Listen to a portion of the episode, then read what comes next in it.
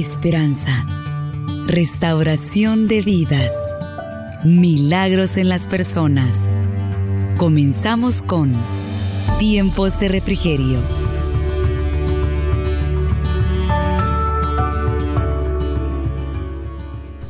Leemos la palabra del Señor.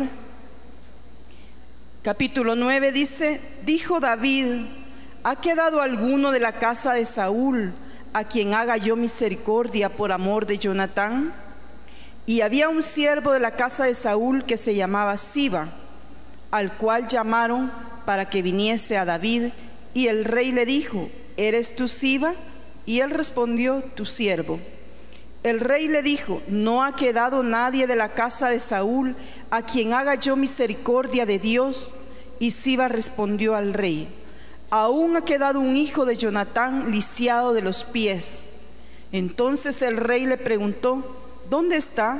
Y Siba respondió al rey, he aquí está en casa de Maquir, hijo de Amiel, en Lodebar. Entonces envió el rey David y le trajo de la casa de Maquir, hijo de Amiel, de Lodebar, y vino Mefiboset, hijo de Jonatán, hijo de Saúl, a David, y se postró sobre su rostro e hizo reverencia.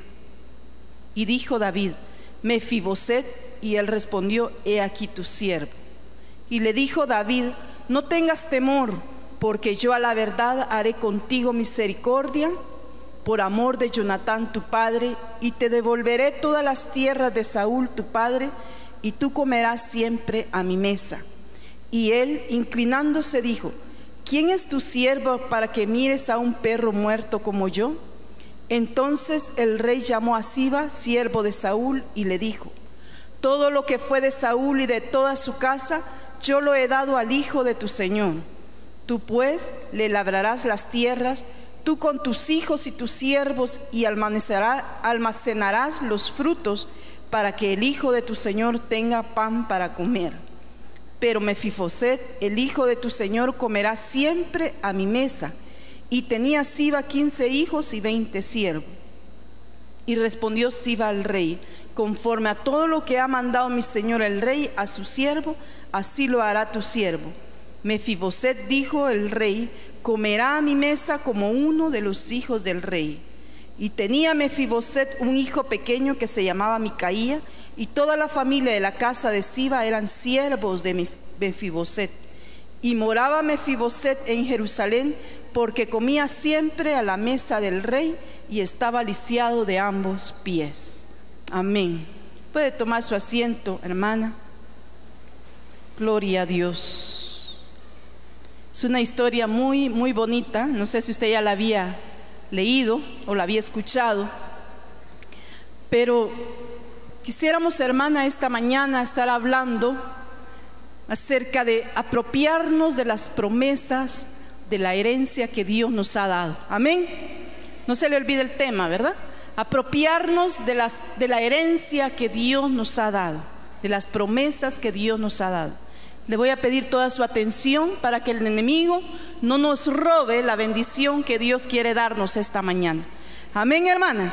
Porque si usted se distrae con cualquier cosa, entonces en ese momento Satanás puede robarle la bendición que quiere darle esta mañana. Hermana, todas conocemos, todas sabemos que David, siervo de Dios, hermana, venció a Goliat, ¿verdad? Todos, hasta los niños saben esto. David venció a Goliat y a través de esa experiencia que él tuvo, él llegó a vivir a palacio siendo un niño. Llegó a vivir a palacio, eh, a la casa del rey Saúl. Y él ahí servía y, servía al rey. Estando en palacio, hermana, él conoció a Jonatán, que era hijo del rey, ¿verdad? Del rey Saúl. Y se hicieron grandes amigos. Hermana, ellos eh, se amaron mucho, dice la palabra, usted lo puede leer en su casa. Se amaron mucho de tal manera que entre ellos dos hicieron un pacto, un pacto entre David y Jonatán. Se juraron, hermana, cuidarse mutuamente. Se juraron tener misericordia aún después de muertos. Si alguno de los dos moría, ¿verdad? El uno cuidaría la familia del otro y, viceversa. Ese fue el pacto que ellos hicieron. Y usted sabe, la historia dice que hubieron guerras, hubieron muchas batallas. Y en una de esas batallas murió Saúl y Jonatán al mismo tiempo, o sea, padre e hijo. Murieron en, esas batallas y David fue coronado rey. Amén, hermana. Yo creo que todos conocemos esta historia.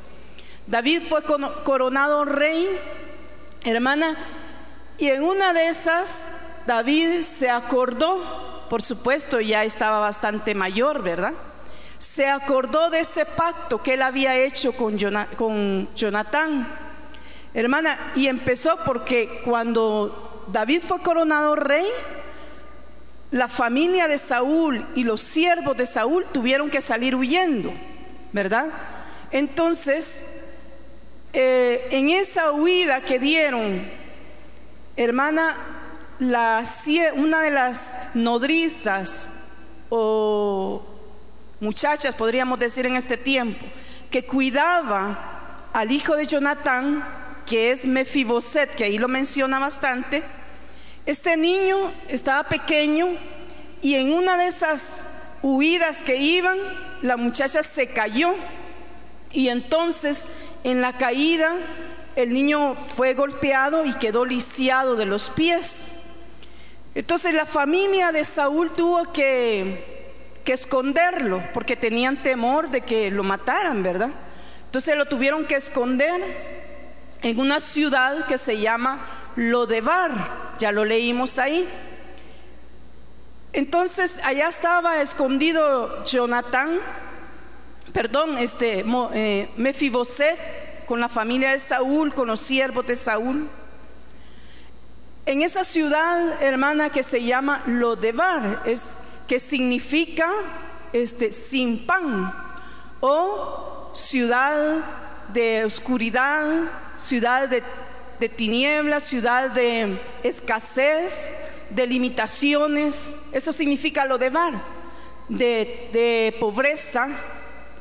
A esa ciudad, allí fue donde creció Mefiboset.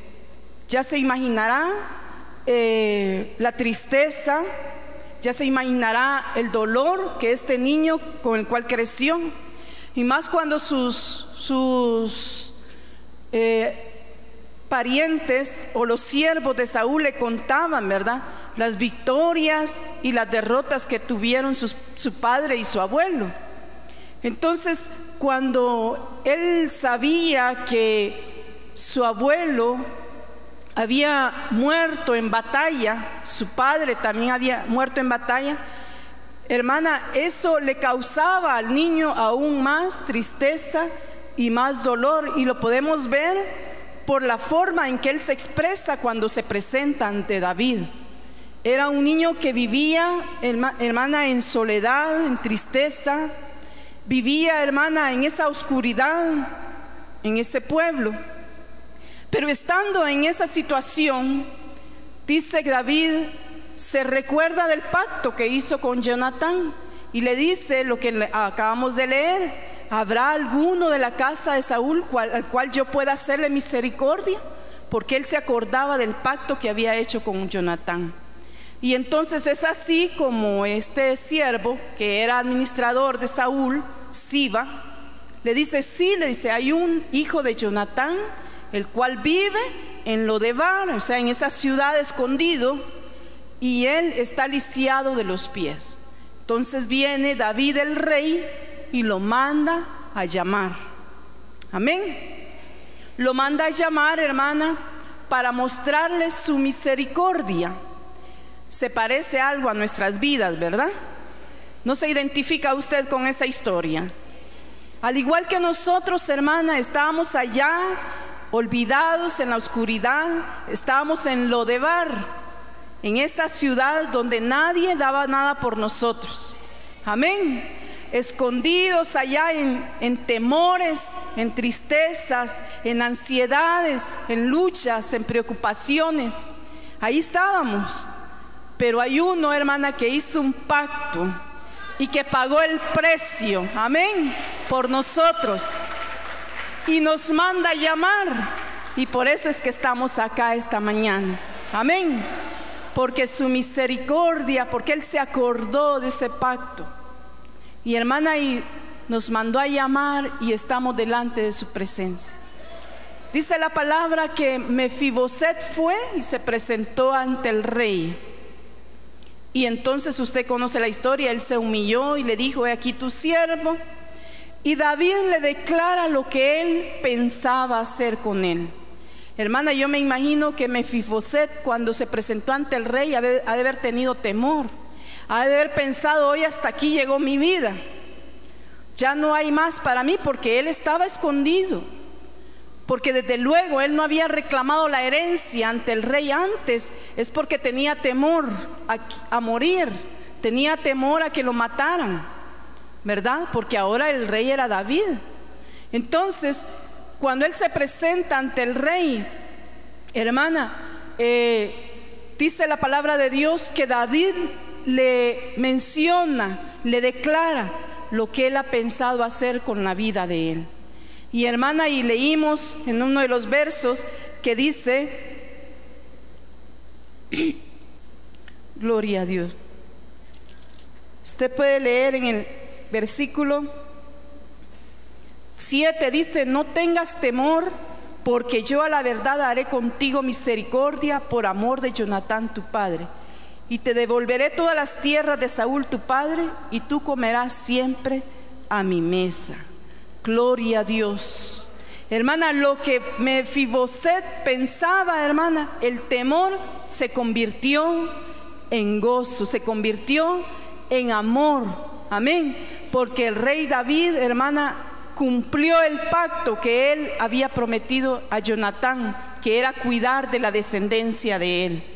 Y hermana, y ahí estaba Mefiboset, pero me llama mucho la atención cómo él se siente indigno y cómo se miraba a sí mismo. Se le estaba dando la oportunidad, hermana, de, de entrar al palacio y no solamente de entrar, sino de comer con el rey. Pero miren las palabras que él declara. Mefiboset dice, yo soy como un perro muerto. Es la condición en la que él se encontraba, hermana. Es la condición en la que él se veía. Se veía destruido completamente. Se veía olvidado, se veía ya en, en las tinieblas, olvidado, quizás deseando la muerte. Imagínense, después de estar en la casa real, estar escondido, estar lisiado, su padre y su abuelo muerto, era una condición para él muy difícil. Y por eso es que él declara que él es como un perro muerto. Pero estando en esa condición, el rey pensó en ayudarlo, en darle todo lo que le había robado, todo lo que le habían quitado cuando su padre y su abuelo gobernaban. Y eso es lo que el Señor ha hecho con nosotros, amén. La vida de Mefiboset se parece a la nuestra, porque cuando estábamos allá olvidados, el Señor nos trajo a palacio para que nosotros comiéramos de la mesa del rey, amén. ¿Cuántas están comiendo de esa mesa? Ya vamos a ver si es cierto. Ya vamos a verlo, porque muchas veces el Señor nos ha traído de allá de las tinieblas a su luz admirable, pero vivimos como mendigos. Vivimos, hermana, como que estuviéramos en Lobebar, en esa ciudad de tristeza, de temores, llenos de temores, llenos de, de angustias, temiendo el mañana, temiendo el futuro y no gozamos de la mesa que el Señor ha puesto para nosotros. Amén.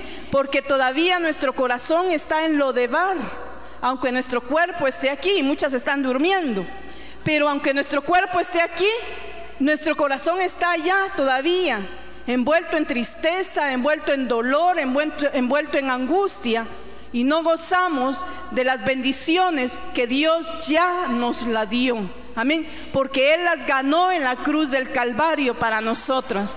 Él nos compró con su sangre preciosa para que nosotras disfrutáramos ahora de los manjares que Él ha puesto a la mesa. Amén. Es así como este, nosotros nos parecemos mucho a esta historia. El Señor ha llamado a su iglesia a vivir, hermana, dentro de palacio. Pero mucho pueblo de Dios, mucho cristiano, solo visita el palacio, no vive en él. Y el Señor, llamó a, eh, eh, Mefiboset, el rey llamó a Mefiboset a que viviera en palacio, no a que lo visitara, sino que, que viviera en Jerusalén, que comiera con él en la mesa como todos sus hijos. Y eso es lo que el Señor ha hecho con nosotros, que nosotros vivamos ante la presencia de Él. Ese es el propósito de Dios. No que solamente lo visitemos y disfrutemos de, de su bendición y luego nos traslademos de nuevo a la ciudad de oscuridad, a la ciudad de temores, a la ciudad de tristeza sino que lo que el Señor quiere es que salgamos de esa ciudad y nos mantengamos en palacio y nos mantengamos sentados en la mesa del rey. Amén. ¿Cuántas desean eso? Porque hermana, el Señor nos ha dado sus bendiciones para que nosotros las disfrutemos.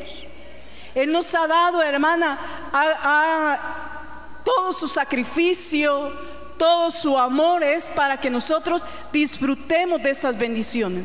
Pero muchas veces las vemos tan lejos y vivimos en la pobreza, vivimos en la miseria, vivimos, hermana, con ansiedades, con depresiones en nuestra vida que pareciera que no estamos viviendo delante del Rey. Amén. Pareciera que nuestra vida, hermana, no está viviendo delante del rey, ni mucho menos disfrutando de todas las bendiciones que él ya prometió en su palabra. Cuando Mefiboset llega a palacio y es sentado en la mesa del rey, hermana, sus pies no se miran. Amén. Sus pies no se miran porque hay un mantel, una mesa que los cubre. Entonces solamente se mira de su cintura para arriba y de su cintura para abajo no se mira porque ahí están los pies lisiados. Amén. Muchas veces nosotros, como estamos tan enfrascados en viendo nuestras fallas, nuestras faltas y nuestros errores, hermana, por eso es que no disfrutamos las bendiciones de Dios. O cuando a veces usted puede ver a los siervos y siervas de Dios que pasan al frente, y que llevan una vida de bendición.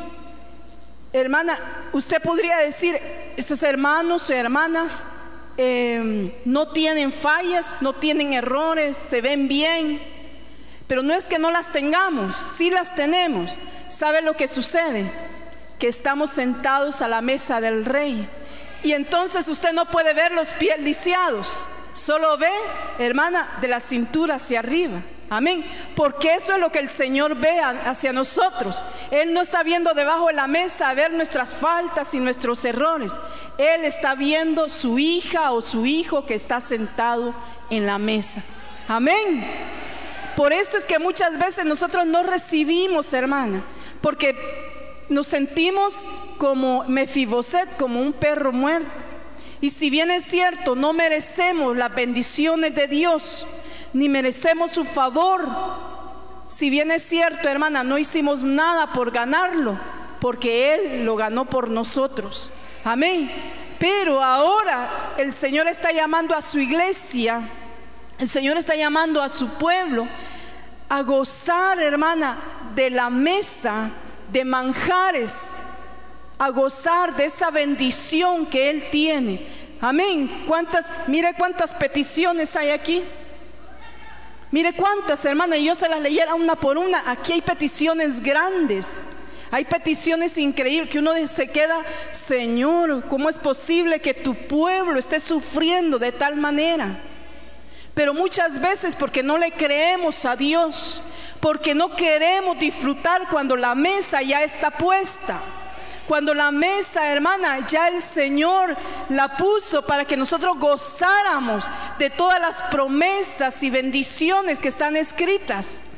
Pero no las gozamos porque estamos viendo solamente el pasado, estamos enfrascados en lo que me pasó ayer, lo que me pasó el año pasado, lo que me hicieron, el hecho que alguien se haya caído y te hayan dañado no significa que tú no puedas gozar de las bendiciones de Dios. El hecho que Mefiboset, hermana, lo hayan dañado cuando niño y por eso quedó lisiado no fue obstáculo para que él gozara de la mesa del rey. Amén. Así que no hay nada que pueda impedir que nosotras gocemos de las bendiciones de Dios. No hay nada, hermana, que pueda impedir que tú y yo disfrutemos de las bendiciones de Dios. Amén. Porque el Señor, hermana, ese es su plan, ese es su propósito. Y no estoy hablando solamente de bendiciones económicas, aunque sí las hay. No estoy hablando, estoy hablando de bendiciones, hermana, en todas las áreas, tanto espirituales como financieras, como de salud. Amén.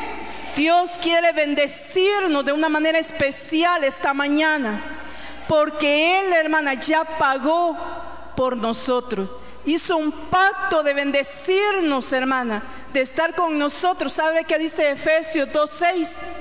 Que Él nos sentó en lugares celestiales y nos hizo aceptos en el amado. Amén. ¿Cuántas son aceptables en Cristo Jesús? Hermana, ya somos y hemos sido colocadas en lugares privilegiados.